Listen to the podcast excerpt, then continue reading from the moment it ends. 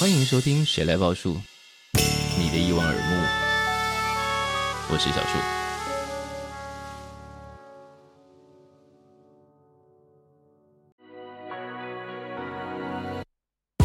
如果今天呃你从来没有读过这个小说，然后你第一次在节目里头听到，你会怎么介绍这个书？它是描写着一群天才或类天才嗯从小到大的竞争故事。那是在这个竞争当中呢，有非常惨烈的痛苦，但同时呢，也有知己一般的同袍的情爱，嗯然后有超越同袍的情爱。嗯哼，那在这样子的过程之中呢，他们终于成长成人，有一部分的人就放下了，变成一个很平凡的大人，但是有些人，呃，他没有办法放下，所以是他就选择离开这个世界。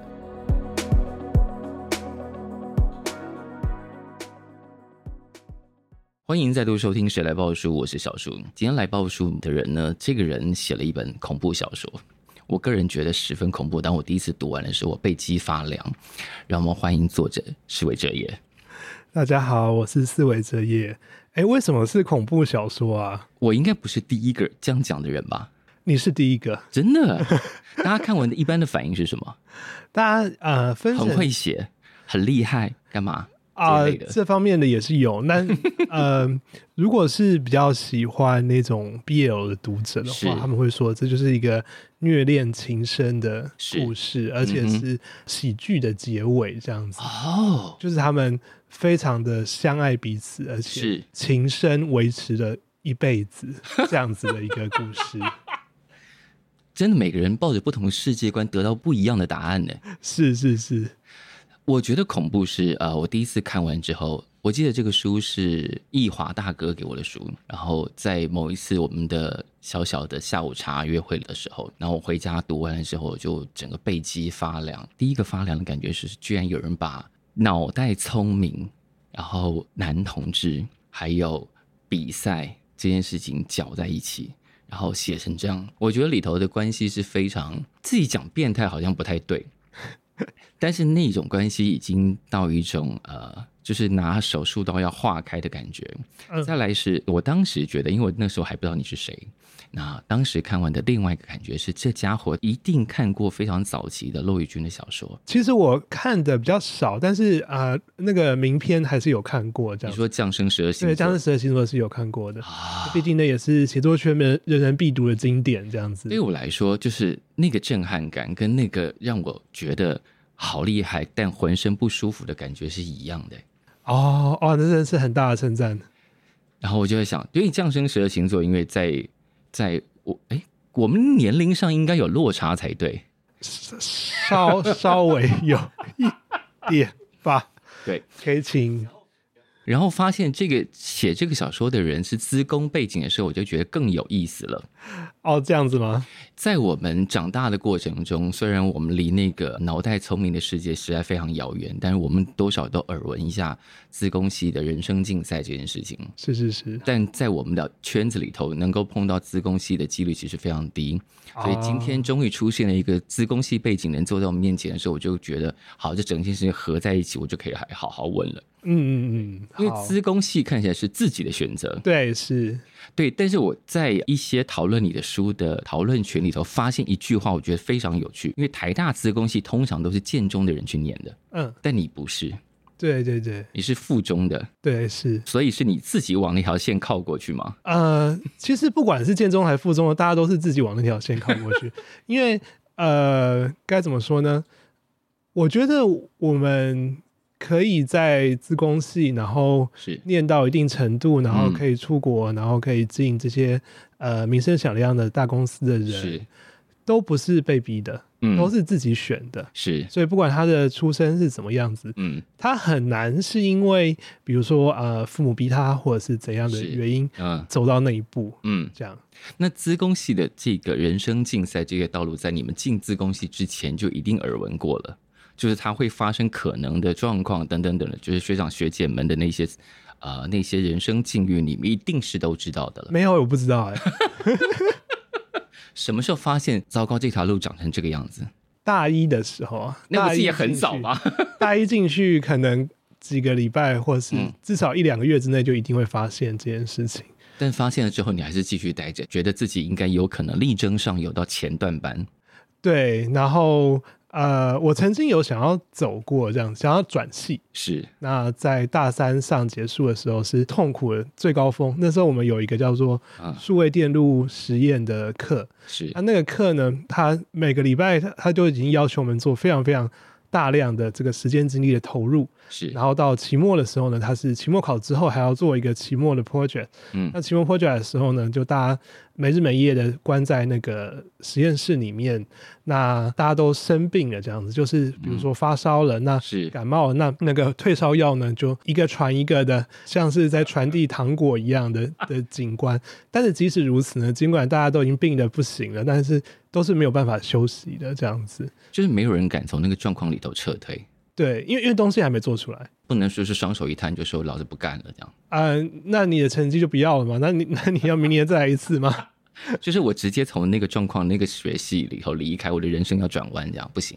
啊，然后会有个自己的同才压力，会有很强大的同侪压力。但那个时候我真的就是痛苦到觉得说我想要转系了，是但是我后来还是没转，这样什么东西让你撑下来了？惯性吧。那个时候，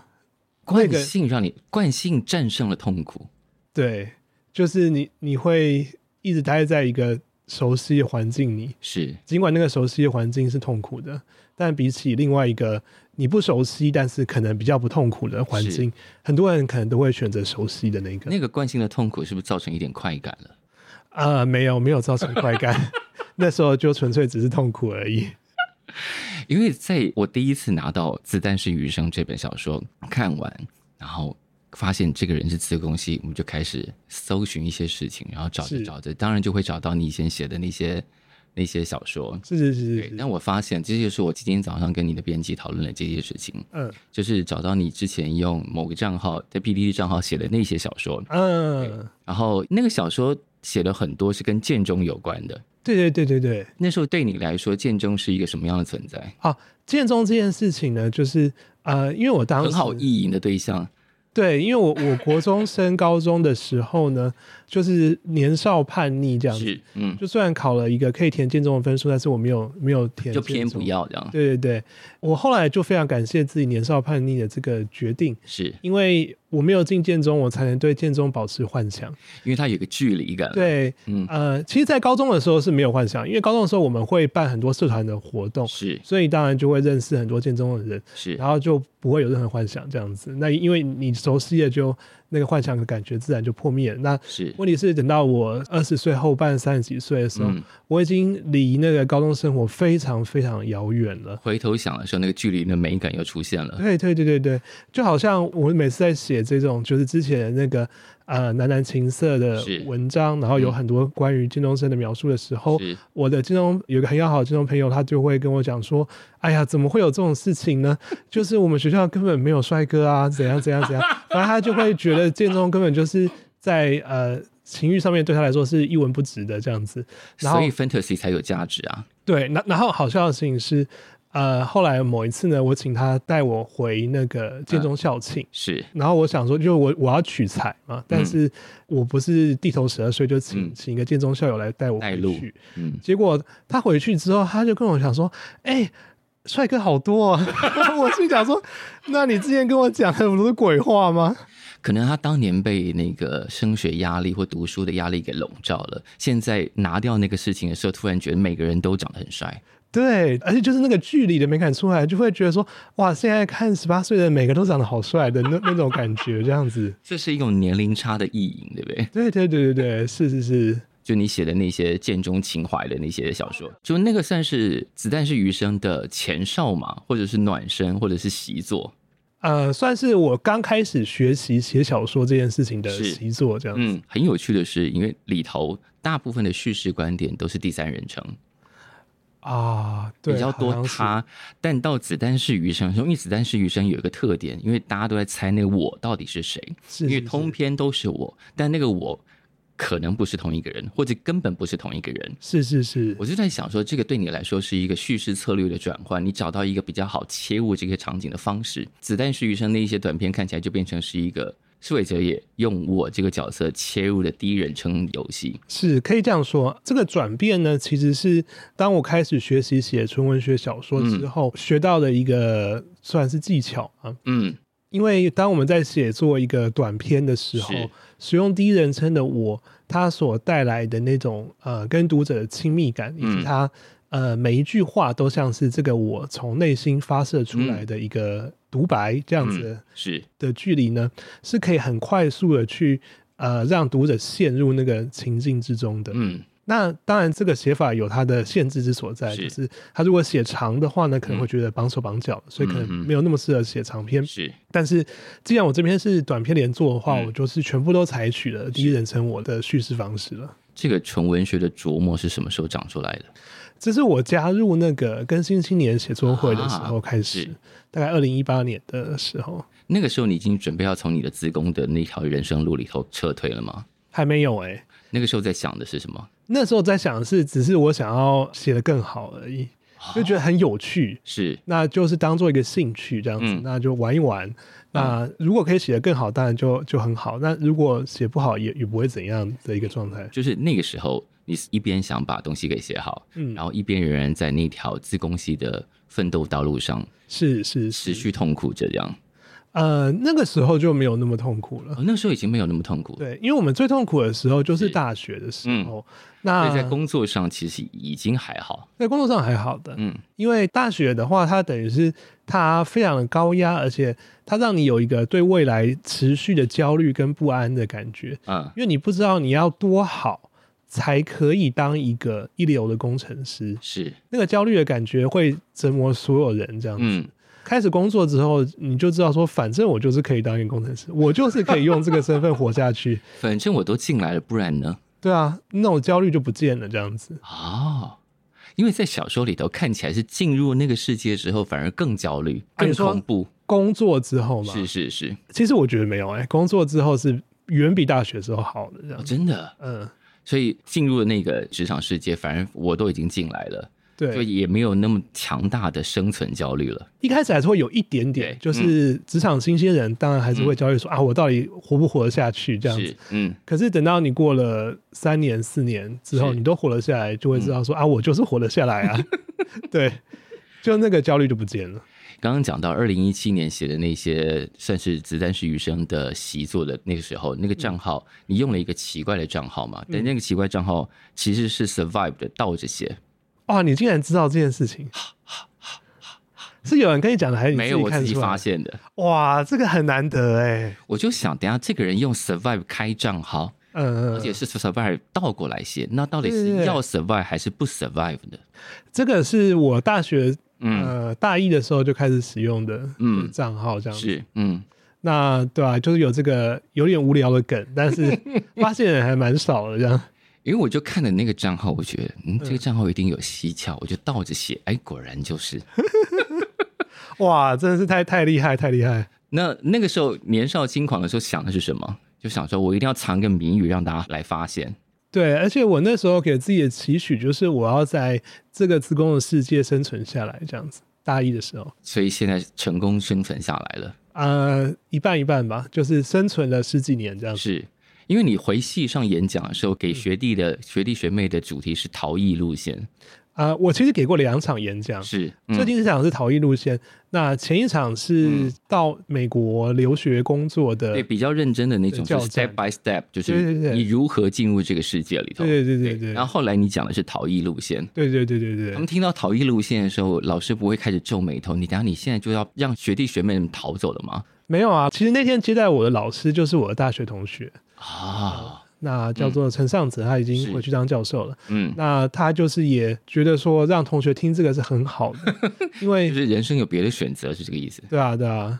因为毕竟资工系的话呢，其实自杀率也是算高的，嗯，的科系了。那如果让学生知道说他人生有别的选择，那是他心理健康上能够有点改善的话，也是一件是好事。这样讲到自杀率，因为《子弹是雨声》通篇都充满了死亡的气息嘛，是是是。到处都是。但你现在人生过得还好吗？哦，现在就是人生最快乐的 时候。真的吗？对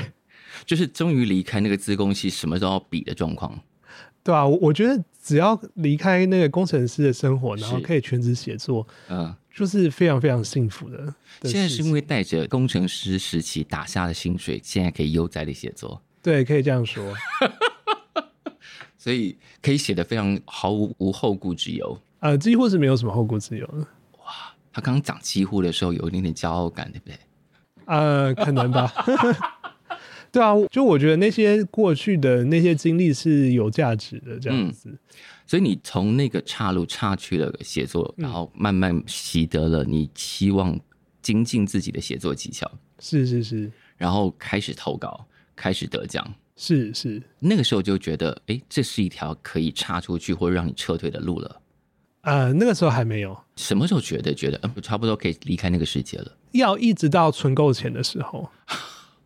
心里是有设一个底线的，就是那个金额要到达那个数字，咔嚓然后可以了，这样。呃，对，呃，又有点像说我我设的是一个嗯我的被动收入要达到多少这样子的一个数字，这样子。那因为我们还要考虑到风险的承受嘛，比如说是我要承受呃美股可以跌三十趴的风嗯险，哼，那或者物价波动啊什么对的。啊，对啊，对啊。那那些全部考虑进来之后呢，我心里有个目标，嗯那那个目标是在二零二一年的时候才达到这样子。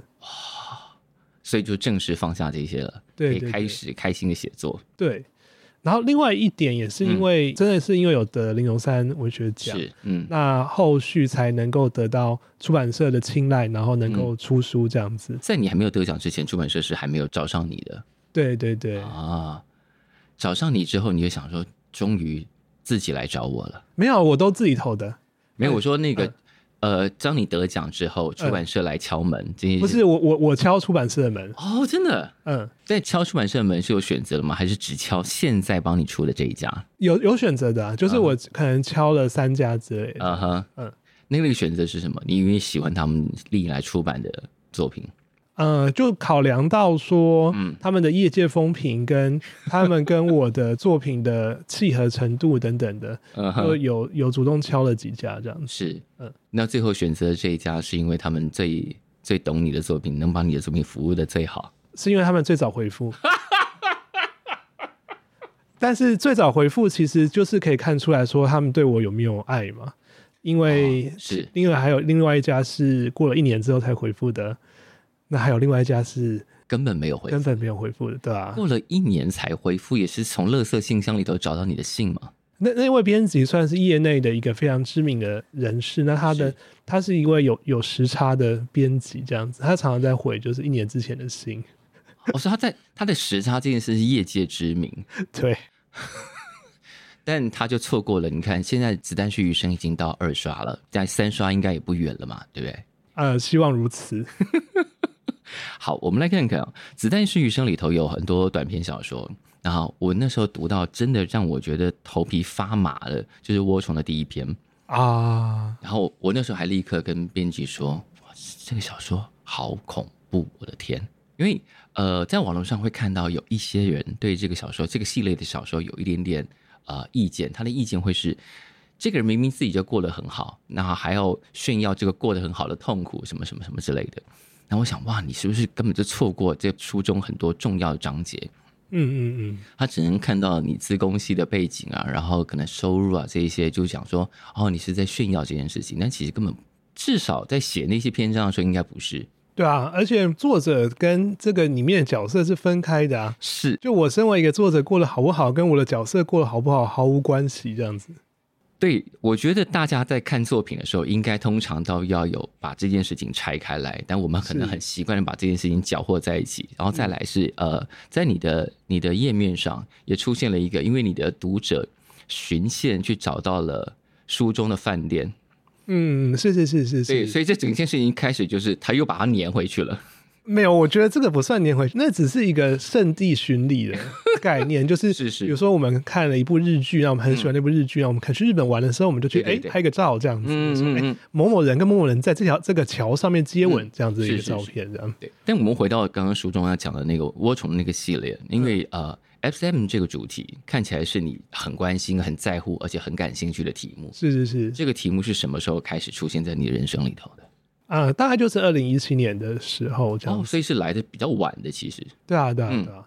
那个时候我开始写第一个作品的时候，最先的契机就是因为，嗯呃，我找不到我在网络上想要看的啊嗯男男情色文学。是，呃，就我大家写的都没有你想要看的情节跟张力，这样对不如自己写对，所以我就不如写一个我自己想看的东西，这样子。啊，一开始写的时候也只是想要是随便传给几个三个朋友看嗯就结束了事情是。，嗯然后后来就是呃，朋友也是鼓励我说，哎，可以去发在什么什么地方啊，那我就发了。那发现有读者的回应之后，就会嗯哎、诶更有动力想要继续写下所以一去。开始就是 FSM 这种主奴之间的关系。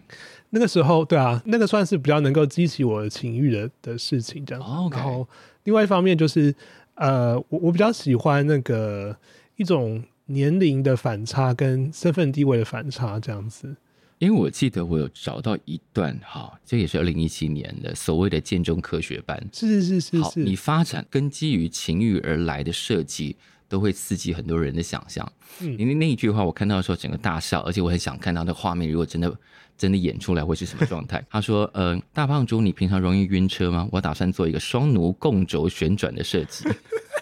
我想，妈，这是什么？没有我我心中没有想象画面， 真的吗？真的，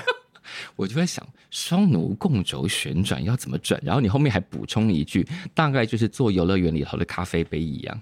啊、这个就是利用文字的迷障，然后事实 上，事实上我我事觉得实上，作者其实大没有概画做不出来的是吧？没有啊画面的，这样。对对对，大概做不出来的吧？可是你脑中一定也想过哪些东西、哪些画面对你来说是有刺激感的，因为在《子弹是余生》里头有很多，比方说你要凹别人的颈啊、脖子啊，然后那些手肘的位置、头的位置，你的脸埋在对方的胸甲骨的位置，啊、对对这对些，这些东西是巨细靡遗的，哦，是啊是啊对是啊是啊，感觉你是找人练习过并且描述下来的，啊没有，就是观察自己的身体就可以描述 下来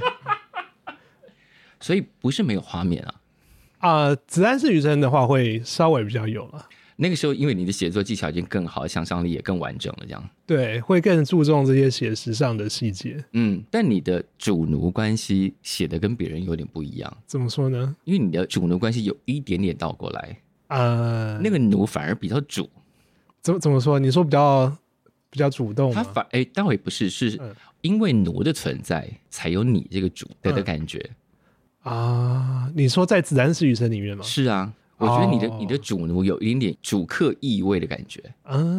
是是，这样讲还蛮好的，这样呃，比方说你从刚开始写主奴到现在，你对这个这样的关系能够激起情欲的理解有改变吗？呃，我我没有什么改变呢、就是嗯可以激起情欲的，还是跟以以前一样这样子。是但是我们在《子弹是余生》的时候，因为它是是一个更加纯文学的书写的是场是合是，嗯所以我们就不能够再以那个激起情欲为最高指导原则这样子，所以就必须要在写东西的时候是有这个明显的界限的，有超明显的界限啊，是这个界限是你给你给你自己的，可以这样说吧？就是哦，我现在要写纯文学，所以我不对能写的那么情色，不能让人家觉得可以拿来打手枪。没有没有没有，情色还是可以很情色，但是问题是你要以给出纯文学想看的东西，这样那情色是是一个附加的，就是有或没有都可以的东西。纯文学想看的东西是什么？纯文学想看的东西是你要能够写出人类最幽微、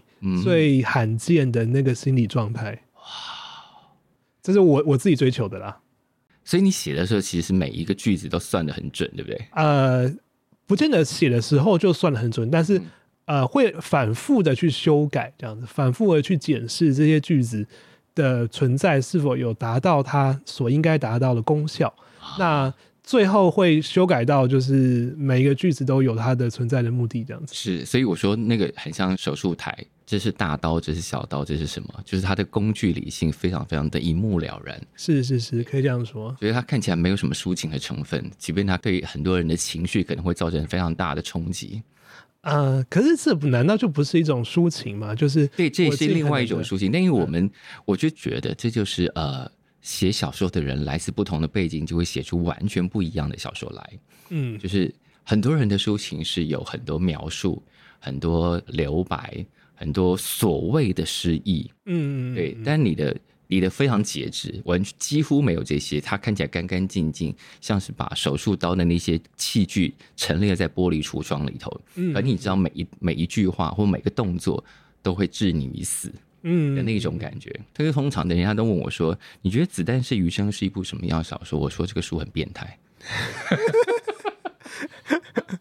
那希望这在这一句说你应该要买这样。如果你想要了解变态是怎么回事 啊， 可是你当时我给出版社的时候，就是已经这些了，就是出版社没有再动过了。啊，没有，一开始找出版社的时候，我只有四篇小说而已，哎嗯而且其中一篇还没有收在这里面这样子，哦，为什么？呃因为做呃后来做了一些调整。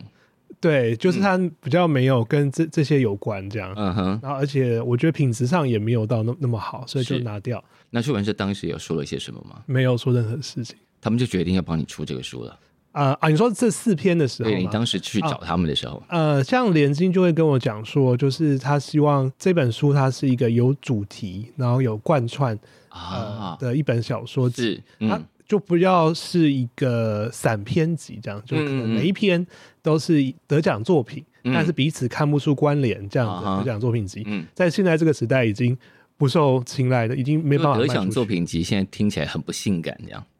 对，就是现在已经很难用得奖作品集去嗯，呃行销或者去打中读者了，这样是子，嗯。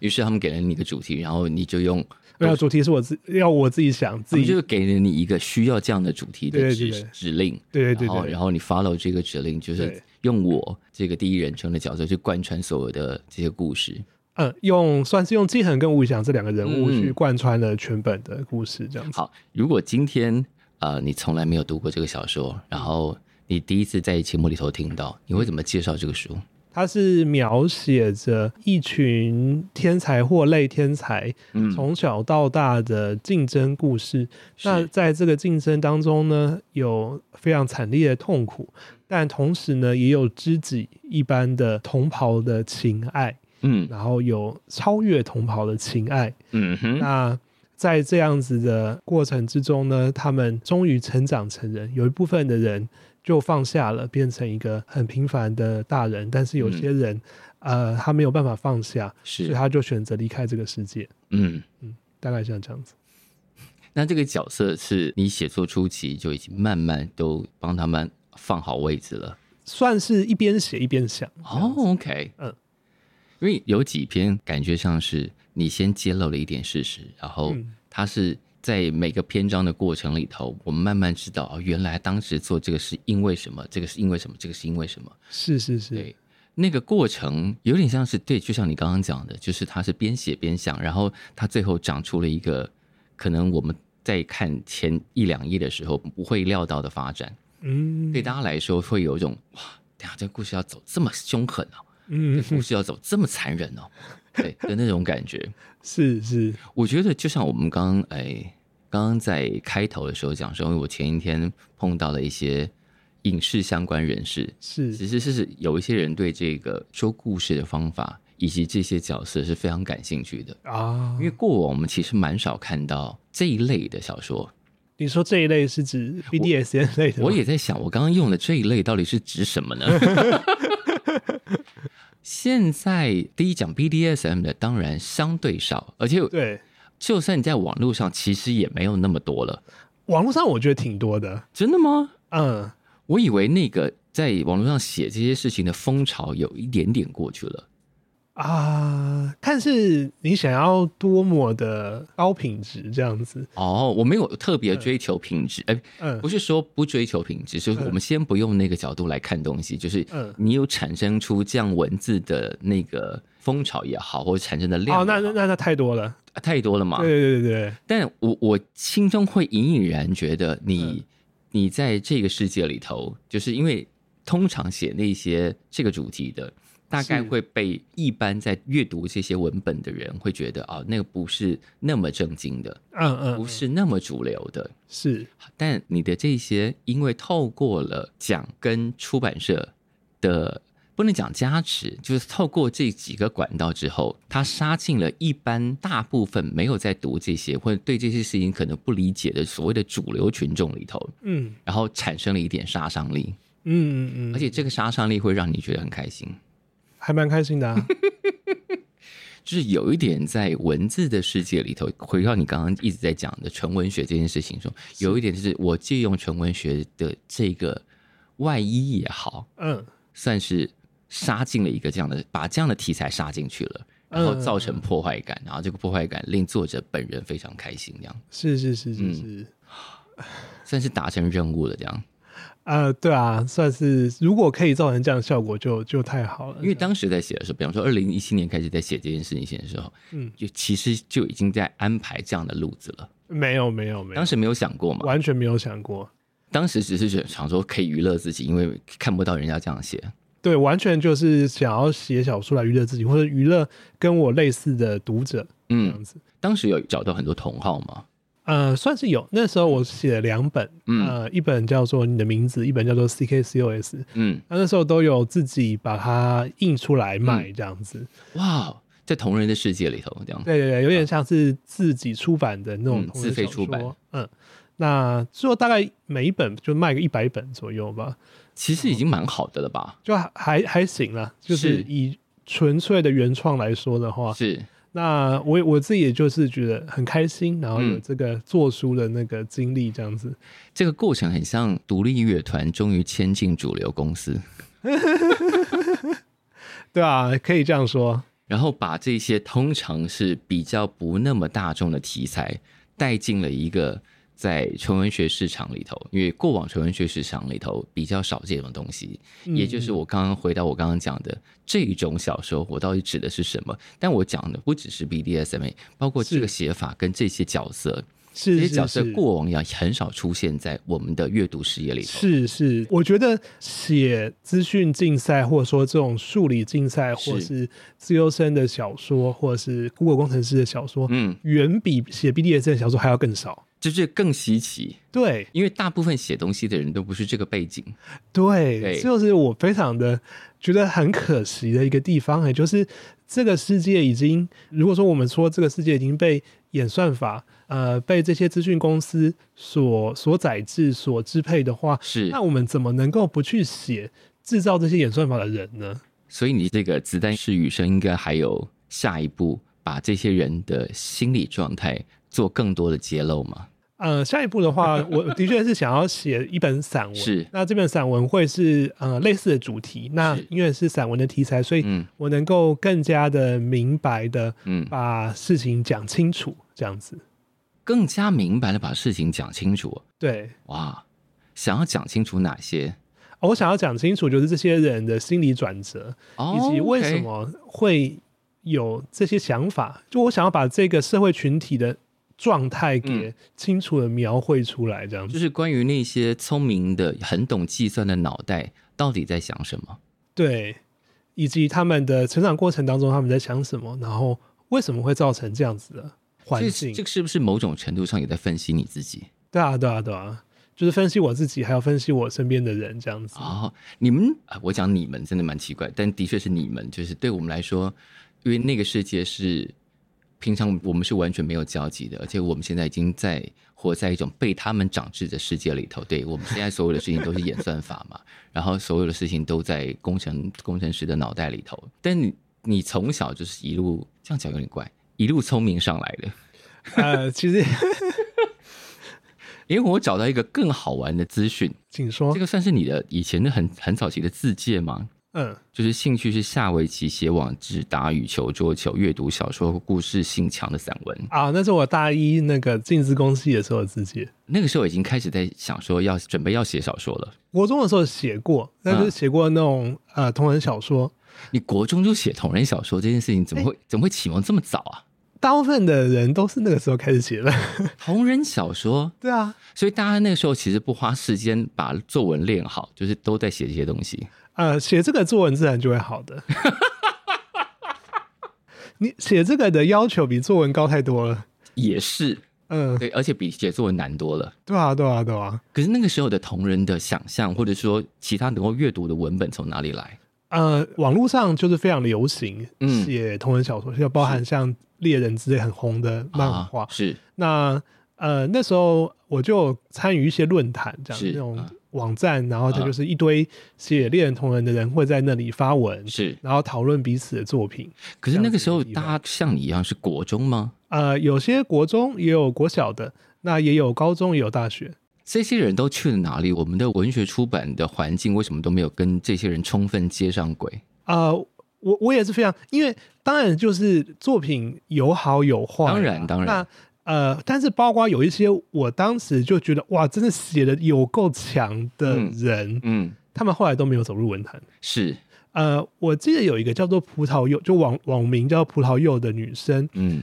她后来去念交大职工哦，她的那个背景跟我真的非常非常像，这样子是。她后来就没有再写了，这样。然后还有一个就是叫做姓丁的一位女士，然后是我也觉得她写的很好，嗯，然后后来她呃念了台大图资，是。然后后来好你像都就知道这些人后来去了哪里？哎，对啊，因为他们会持续在网络上写东 西。那后来就好像进了绿幕之类的吧， 然后然后我就不知道了。我觉得你今天在节目上喊一喊，他们也许就感受到那个召唤，哪天就出来了。对，因为就是我国中的时候就看到他们算是我的前辈吧，然后是就觉得哇，他们写的好好，就是很希望可以呃朝那个方向进步这样子。但是很遗憾的就是，呃，最后我们文坛都没有 没有很遗憾的就是，他们可能继续在他们那个自贡系或相关的道路上过的人生圆满，也觉得没有必要撤退了。对对就写作可能也不再是他们最关心的一件事就情。他们并不像你说哦，我累积到了一个钱，我想要去做我别的兴趣了。对、嗯嗯他们可能在那个里头已经自得意满，就是人生过得很好，何必撤退去别的地方呢？也是也是，对对对。可是你那个时候已经开始在练围棋，而且希望自己进步。啊，围棋的话，算我从小的时候开始学的，哦小学二年级就开始学嗯的一个技艺 这样子。因为你知道，我们这种呃理工相关很差很差的人，看到小说里头出现的一些障碍的时候，会直接略过。像是什么呢？就是你设下那些比赛关卡啊、我们就只好好吧，我先看不懂，我就跳过了。哦，没关系啊，就是希望大家 跳过啊。那真的就是设计来让你们跳过的。比如说城市题目好了，我们是里面不是收录了两题嗯，呃竞赛题，对那啊，那两题呢？呃，就是看得懂的人，我知道绝对是非常非常的少了。嗯那哼大部分人可能就是，我就希望他们就看一看题目叙述就好了，就感受一下题目叙述的文字的的那个风格就好， 是。就这样子。就是看了题目就嗯，我一定看不懂，然后天天跳过吧，就这样。对啊，没关系的。那围棋也是一样，围棋就是假设那个棋谱大家都不会看懂，所嗯是，以后面都会还要解释说那个这些是在干嘛这样。就像我们看《后羿弃兵》的时候，也没有认真在看棋谱，想说反正我一定看不懂，就先这样。是啊，是啊，是啊。所以那都是设计来可以被跳过的这样子。那这个书出版到现在，因为像刚刚已经讲二刷了，然后有没有得到你完全没有料到的反应？我看到你们做了一些座谈嘛，嗯，然后朱若勋还做了一个“子弹是余生”非官方 Q&A 活动记录，对。就关于所有人对里头埋下的各种梗的好奇、是是解读跟猜想。是是是对是，有什么是哇？大家竟然会这样想，这种我觉得很多都会是嗯呃啊、我我想到一个了，是在那个现在是比翼宫那一篇里面、有一个叫做老皮的角色，嗯哼那他的结尾是比较有悬疑性的嘛，嗯那嗯呃有两个老妇人来探望躺在病床上的老皮嗯，嗯然后大家不知道这个老妇人是是谁这嗯样子。那我自己原本的设定说，他就其实就是老皮的前女友的爸妈这样子。嗯那因为不舍这个快要到手的女婿了， 然后就跟他跟他们的那个关系很好，这样、嗯虽然跟他女儿关系不好，但是这个事情有一个朋友他读完之后，他的解读是说是啊，这一对老夫妇嗯是为了移民的身份，他们想要移民美哦国，因为跟这个女婿成家的话，他们就可以移民美国，嗯哦有这个往上攀爬的一个动作阶这样。级移动的状态，对对对，所以他才会对老皮这 么好。然后我就想说，哇，其实你这样子解释更好哎、就是更势利眼，对不对？对对对对对对，而且很很扣合这个 C 篇的主题啊，因为这这边就是在讲说、嗯这一群呃移民美国的台湾人，他们嗯是对国内政治的状况嗯很焦心，但是却又很无力的一个、嗯嗯一个状态，这样子。是，因为这个书里头除了刚刚讲到就是自贡血，然后呃在异地，嗯，然后同性之间的情欲，然后还有各式各样，我觉得它都散布着一种呃对于他人生活的甚嫉妒嘛，然后以及一种鄙视链，啊，是啊，是啊，谁是比啊谁更高级，谁比谁更低级，是然后是是然后还有一种。你以为你好像羞辱了别人，但别人正好渴望这种羞辱。对啊，对啊，对啊，对对啊，，所以我说这个书是一个非常变态的 书，应该一点都没有太过头吧？啊，没关系，大家爱 就好。所以我们现在到了一种这种时代，是我们开始理解人类有各式各样的情感，是，对。然后你以为的那种所有看起来很正向的，或者是大家携手突破难关、迎向幸福的那些仪式感的东西，在这个时候可能对很多人来说都已经失效了。是是是是是是，然后《子弹是余生》要讲的就是这个在也不知道为什么而诞生的人类的心里头，已经开始有很多很多从来不追求那些了。就是那些东西对他们一点都没有价值，所以如果你想要理解这个时代的很多人的心灵，《子弹是余生》是一个很好很好的切入点吧。然后这样看的话，那个小说就不会那么恐怖了。 对，那散文集什么时候要出？呃，希望是在明年年底的时候，哎，其实也挺快的啦。嗯，就相隔一年，如果明年年底，是不是现在应该已经写的差不多了？没没没没没没，还是一个字儿都没有吗？不不至于一个字都没有，但是可能才完成了五分之一之类的。哦，但旁边的编辑看起来老心仔仔的。对啊你，写作是很快的吗？我不快啊， 但反正就是就写不完就就延迟嘛，对不对？写不完就延迟，现在讲的非常的大方，就潇洒，就反正写不完就延迟。是啊，哎但我是啊相信你不会这么轻易的放过这件事情吧？不会不会，对你来说，这个纪律仍然是存在的嘛？是吗？对对对。但是几率是两方面，一方面是产出，第二方面是品管，这样子、嗯，就是品质不到的话，我也是不可能会出了这样子。是啊，所以明年年底会有一个从《子弹是余生》延伸出的主题的散文集。嗯嗯嗯很期待的。然后《子弹是余生》也是一个很有趣的书名啊，啊、你怎么看这个书名呢？我怎么看这个书名啊？因为里头有一篇章写到了他们在梦游醒来的时候，发现两个人都在水池里头，对对对，然后捡起了那些蛋壳，然后水池里头因为要强调有海水味，还注了盐在里面，对，那些盐会在蛋壳上结晶，嗯最嗯后嗯，捡起了蛋壳收在玻璃盒里头，是是是是是那就是他们的余生了。啊，你讲完真的觉得太美了， 没有我我不能称赞自己的小说，是这个意思吧？呃，可以这样说。哦，我是这样想的啦。我当时看到那个的时候，我想到，好，呃，我我觉得呃、那篇我想要表达一个，就是他们就跟他们的青春和解了，这样子，嗯哼，他们的青春就像那颗子弹一样， 那嗯，个子弹就被收在玻璃盒里面了。是是对他们曾经想过各种了结自己的方法，最后算是和解，也算是妥协。是是是对，是，就是就这样了。对对对对，我们对都试过了，我们也都想过了，对那做不做得到不重要了，就反正那枪都打出去了，弹壳对也收起来了，对，然后我们就抱着这些缺憾活下去了。或者是慢慢的死去。对对对对对对对，回到这里，是不是觉得这个小说更恐怖了呢？没有啊，我觉得这个应该算是所有人进入中年的一个心境吧。你的长辈们有看过这个小说吗？有，像我妈就有看过啊。你妈妈怎么看？我其实不太知道，但是她就是会讲说啊，哪一篇写比较好这样子她。喜欢哪一篇？像她就很喜欢这个，刚才你说到这个成长，营。对对对对对，成长营这一篇。然后我妈还会把这本书拿去，就是疯狂送给她的那个宗教团体的朋友。她有参加一个叫做福智的那个宗，哎，可能你也有听过嘛？嗯，那福智它是一个佛教团体，那它是有在经营一些教大家读佛经啊，或者是是是是，呃那个像李仁的那个嗯健康有机蔬果对的对事对业也是他们是经营的嘛。啊那，我妈在里面算是待了很久了，已经十几年了。是那她当然里面有广大人脉呢，她是就是疯狂的把这本书就送给她的呃宗教团体的亲朋好友这样子这。本书送给长辈，长辈会被吓到啊？你知道吗？如果你翻开这本书，是然后在那个嗯张慧晶老师的那个推荐序 是那一页，嗯，然后、哎对对对，就是这一页。对那那你就可以看到它上面其实是有非常多佛教的词汇，对，曼哦像是陀那个罗，曼陀罗啊，然后底下讲说这个凡夫为果，菩萨为因嘛，对不对？那我妈就会拍这一页，然后就是传给她的朋友，就说。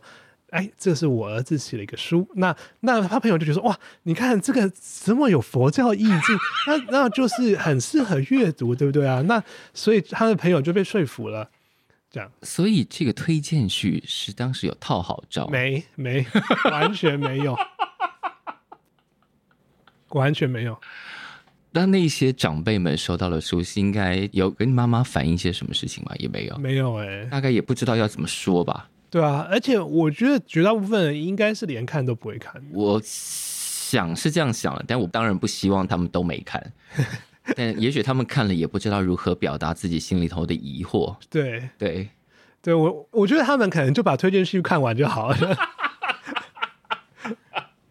好，《子弹是雨声》现在已经到二刷，即将要三刷，那它接下来可能会有一些其他的发展，所以如果你想要赶快赶上，现在赶快去把这件书搞定，是是是，接下来在明年就可以迎接它。为了从子弹是雨声延伸出去的那个散文集，更能了解这些聪明算计的脑袋里头到底都在讲些什么。希望我能写得完。然后我们也能够更能理解我们现在被困在这个演算法的世界里头，我们到底在面对些 什么。好，那今天非常谢谢世伟哲也，谢谢谢谢主持人，哎谢谢谢谢大家。